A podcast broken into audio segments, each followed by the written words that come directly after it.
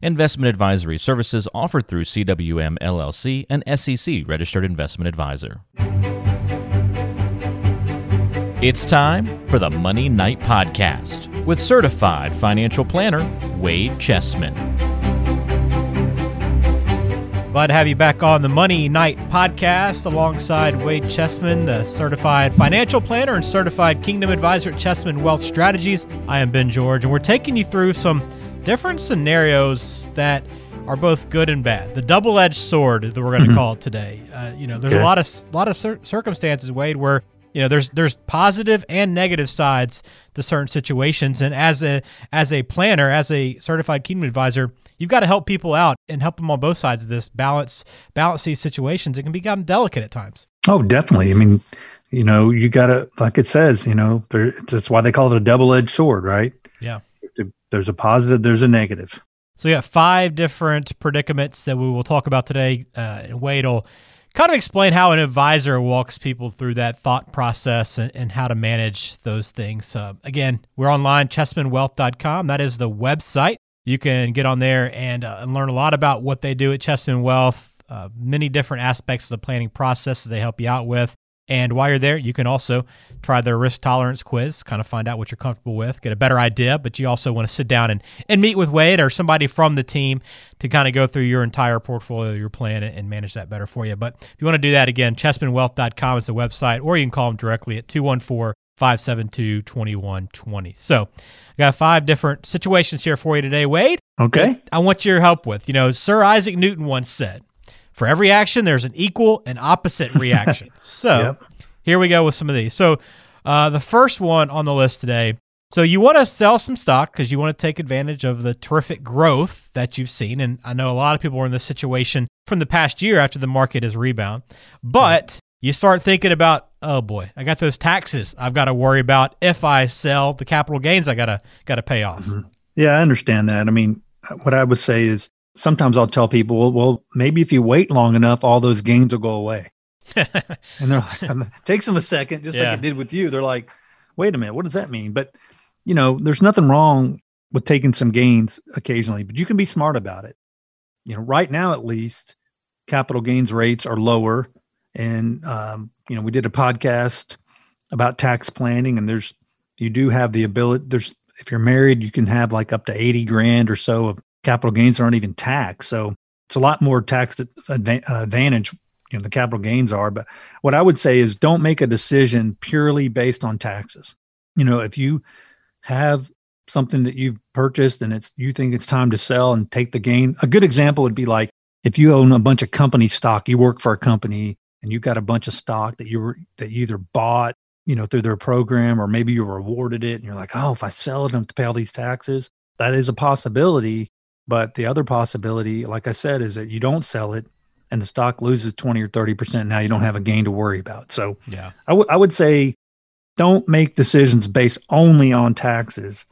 It's certainly something to be cognizant of, but don't be afraid to take a gain either.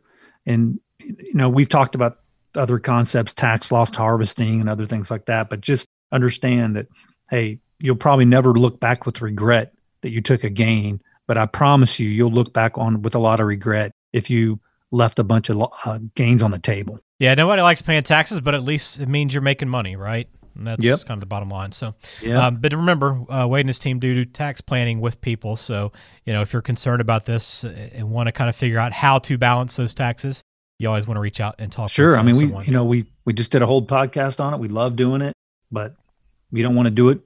Make that decision, like I said, only. On, on taxes. It's right. burned a lot of people. Um, second situation, you know, somebody gets a big inheritance, which can be life-changing, and they'll yeah. probably often reach out to someone like you, Wade, to get help with, hey, how do I invest this money? What do I do with it? But mm-hmm. on the other side of that, it, it means that you've lost somebody that you're close to, right?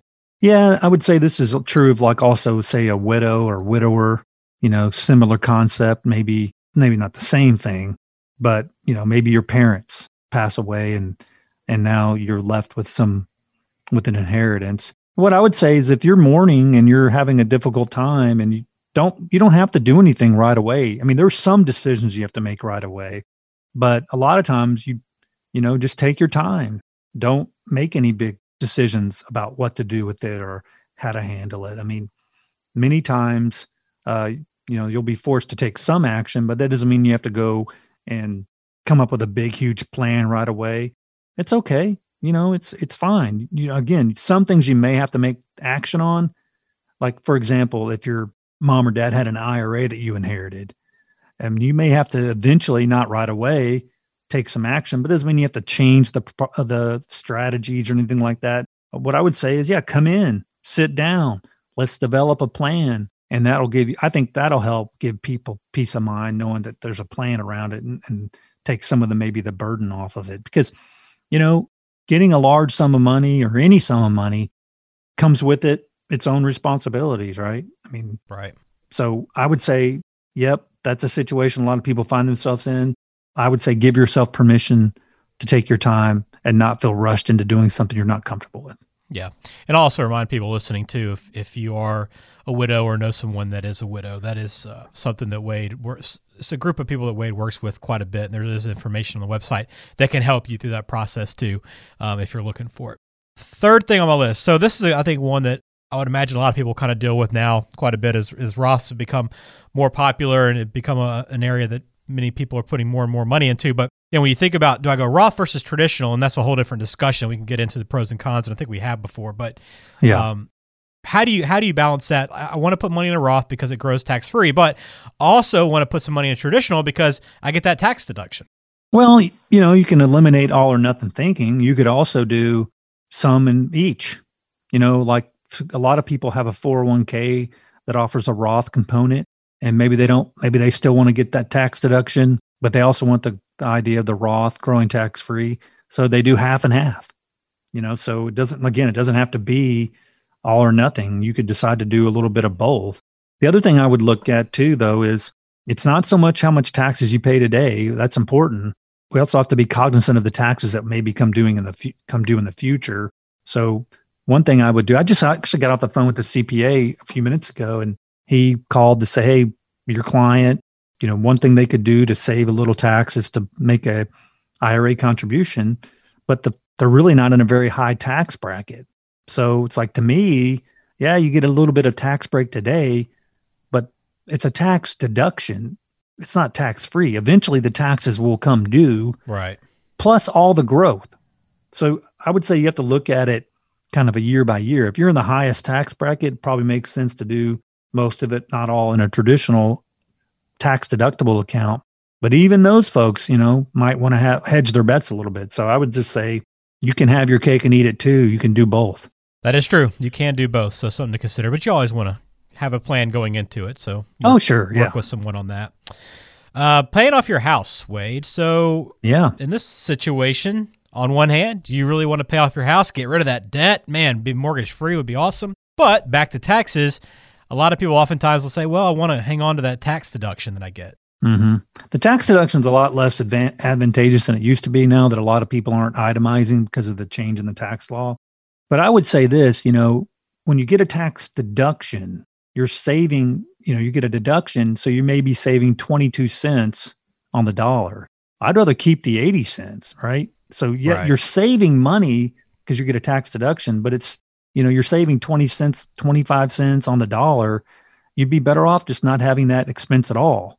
So yes, it's a nice tax break, but it's not a reason not to pay off your house. Now, a lot of people would say, well, I don't want to pay off my house because interest rates are low and I could take that money and do better. Maybe so, but I've talked about this many times. You know, there's a lot more to debt reduction than just the numbers of it. When you have debt, you're a slave to the lender. It causes anxiety. So what I would say is that's not a reason not to pay off your house. It's a tax deduction because you're only, you're spending way more than you're saving. All right. Last one I want to run by you. And this is one that I think everybody kind of has to kind of juggle uh, over the course of their life. But it, you know, it obviously becomes a bigger discussion as you get closer to retirement. But in terms of risk, you know, a lot of people say, I don't want to deal with all the risk and the volatility. I don't want to worry about the market going up and down, fluctuating so much, but I also don't want to miss out on all that potential growth. So how do you balance that? Yeah. I mean, that that's a tough one. What I would say is, again, don't have, you don't have to have all or nothing thinking. One way to uh, take advantage of the growth, but have a risk mitigation strategy, is to think of your money in different buckets. We've talked about this before. You know, bucket one is the bucket that you're using perhaps to fund your monthly income needs from your portfolio. Bucket two is a more, well, maybe a little bit more um, growth bucket. It's a little more volatile, but not extremely so. And then bucket three would be your higher growth bucket, your equities, your stocks, your the more volatile part of your portfolio. Well, as long as you have plenty of money in bucket one and you replenish it from time to time from bucket two at bucket three at, at opportune times, then you don't have to necessarily worry about bucket three going down. So for an example, let's say twenty twenty, you started the year off, you had a year's worth of distribution set up in a very safe, secure bucket one type of strategy. Then COVID happens and you're seeing your overall portfolio go down, but especially that those assets in bucket three. Well, guess what? You would try not to sell those assets. You would you would continue to take your distribution from bucket one. Now the at the end of the year, you look and say, oh, man, my account was up. Bucket three did really well. Maybe it's time to replenish bucket one with bucket three. So that's one way to have your cake and eat it too a little bit, is that you're still going to have the growth potential, but you're going to avoid the worst thing that you can do, which is selling off that growth asset while it's down. So sometimes that gives people a little bit more flexibility and freedom to uh, put a little more growth in their portfolio, as knowing they have a plan going in. Well, good, having a plan going in is always the key, and it'll help you yep. through each one of these scenarios too, because these aren't they aren't easy, and you want to make sure you're doing what's best for you long term, and not just thinking about it in the moment. So, always want to work with a planner and advisor that can help you with that. And, and Wade and his team at Chessmen Wealth are there for you if you if you want to contact them, set up a time to meet with them, and and start going through some of these issues or whatever issues that you're working through with your finances. You can find them online at Chessmen Wealth dot com. Please subscribe to the podcast as well. Tell a friend about it. We would appreciate that uh, quite a bit. Wade, I enjoyed the conversation today. Uh, thanks for kind of being level-headed and uh, being practical with your answers today and helping us through some of these scenarios. You got it. It was great.